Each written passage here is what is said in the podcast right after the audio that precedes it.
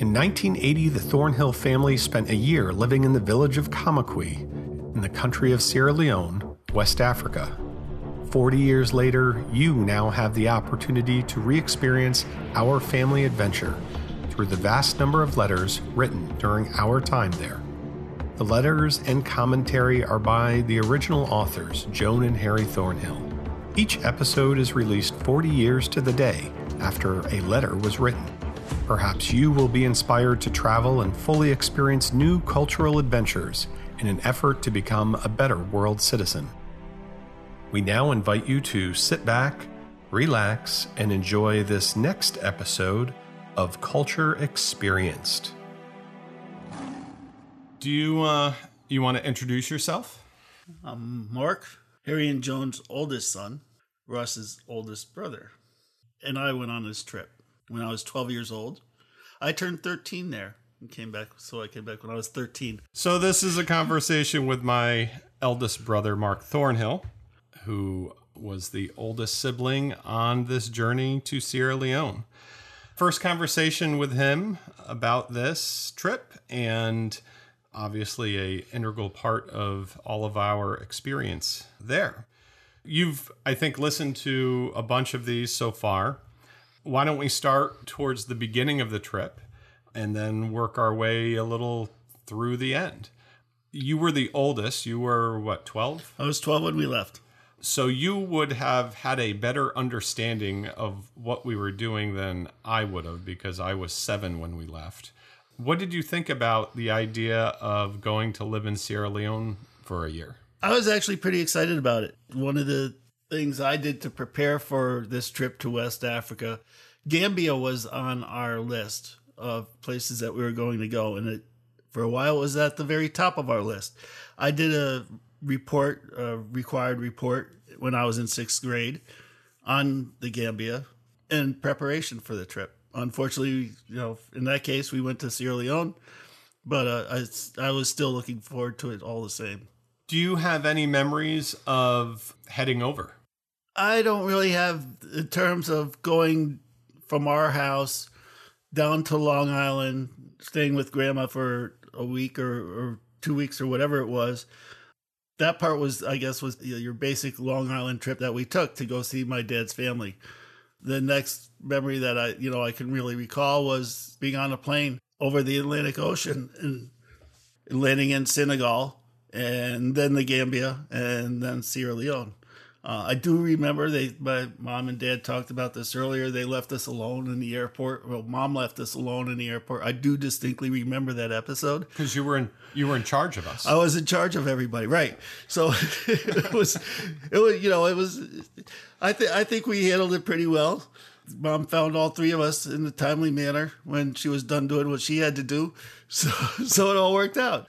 Um, when we got to Kamakwi and found the house essentially that we're gonna be at. What were your thoughts then of the village that we were in and kind of that whole initial thought process? I would say kind of September October timeframe. What was kind of going through your head if if you remember anything about it? I remember being very open minded because I honestly had no idea what we were going into. I had hoped that there were things that a typical 12 year old boy would have enjoyed doing. I found that very quickly shortly after, particularly once we got there and we started making friends and going into town with them, and they they kind of showed us around town a little bit, things that were happening, things that we could go to, that kind of thing. That was very helpful when we first got there. Kyle and I went to the elementary school, and then you were in the secondary senior school what was that experience like for you? Because it seemingly, and based off of a lot of the letters that were written, it seemed much more serious for you. I was certainly the least serious academic. you know, barely went to school for half a day and then just had the run of everything. And rightfully so, I should not have advanced, and I didn't because you know, I, I essentially did, didn't go to school for that year. It seemed like you worked much harder, certainly than I, during that time there. Did you feel that that was important to, in in order to kind of be a part of the culture there? And you know, what was your interaction with the other students who were older? I mean, all my interactions were for other seven year olds and that kind of thing, which we're all just kids and we don't know anything. But by the time you get up where you were at 12, 13, and then you even had like all the grad the kids graduating, I expect that experience might have been a little bit different than mine. It was significant. I think significantly more more serious. I think uh, at that point I was just I didn't want to waste my time and just doodle and things like that while I was in school. I wanted to actually get something out of it. And I, I learned a few I learned a number of things out of it. It was my first experience with algebra. I remember learning algebra. We had a wood shop. I remember, you know, drafting designs and things like that. So I I actually learned a, a number of things. I remember you know learning some very very basic French because because we had we had a French class, and I was actually sent down to their they have form one through five, and it's kind of like our seventh through twelfth grade. I was in their form three, so I was in their their tenth grade. But for French class, they sent me down to their seventh grade class or eighth grade class to learn French outside of school, uh, you know, we had a, a, bunch of friends that we played with. Uh, Saidu and Surrey, I remember, came around a lot. Do you have a favorite memory of things that we did in Kamakwi, of playing with anyone or experiencing anything in that village? In the village itself, I I had made friends with a Lebanese person from school, and we would hang out a lot together. There was a cantina for lack of a better term, in town, and we'd we'd frequently go there for a soda. In terms of Saidu and Sari, my best memories of them were playing soccer out in the. We played in the patio. We had a large patio at our house, and we we played on that. It had a wall around it, so the ball didn't go anywhere. Foursquare, we played a little bit their version of Foursquare. Uh, their version of baseball, which didn't include any foul lines, it was hit the ball. If you could hit the ball backwards, do it because there's nobody fielding back there. so I, I, distinctly remember a lot having a lot of fun with our friends there. They gave us a, a good time and, and we learned a lot from them. Did you have a favorite food? Plasas.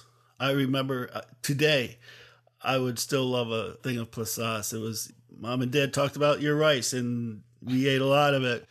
But this sauce was uh, it was greens with frequently it'd be you know chicken meat and um, cooked in palm oil, and you know you put that up on the rice, and I loved it. I remember distinctly asking for it for my birthday, and Yamari made me sauce for my birthday, and I thought that was really cool. Outside of Kamakwi, any favorite experience that we had? Besides the beach? The beach was awesome. You just get there is no. I have not seen a single beach outside of Sierra Leone better.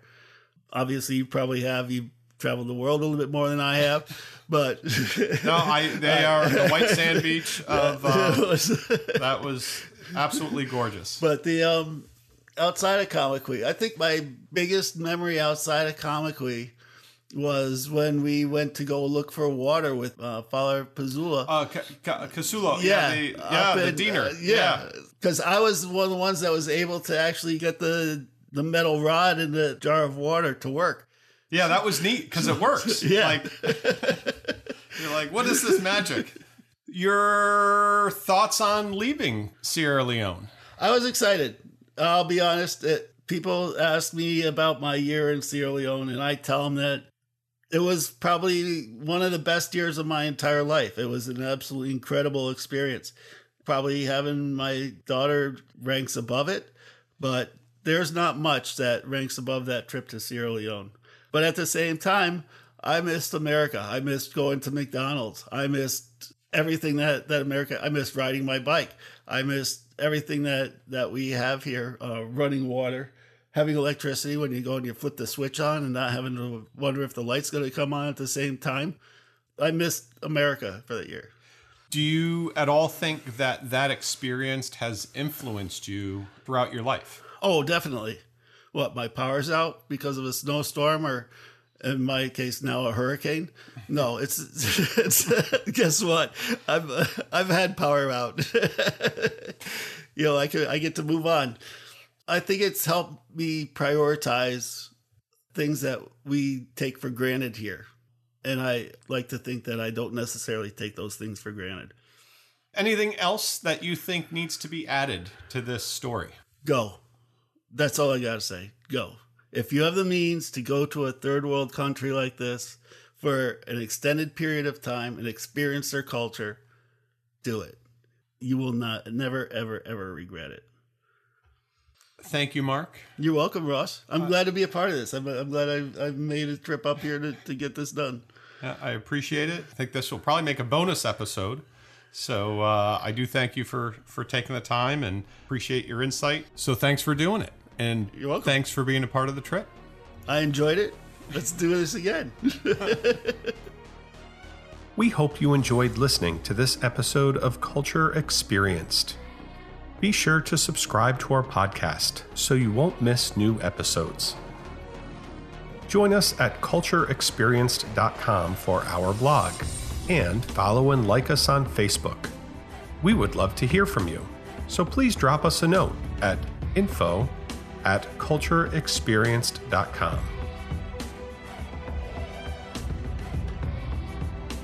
Thank you for listening.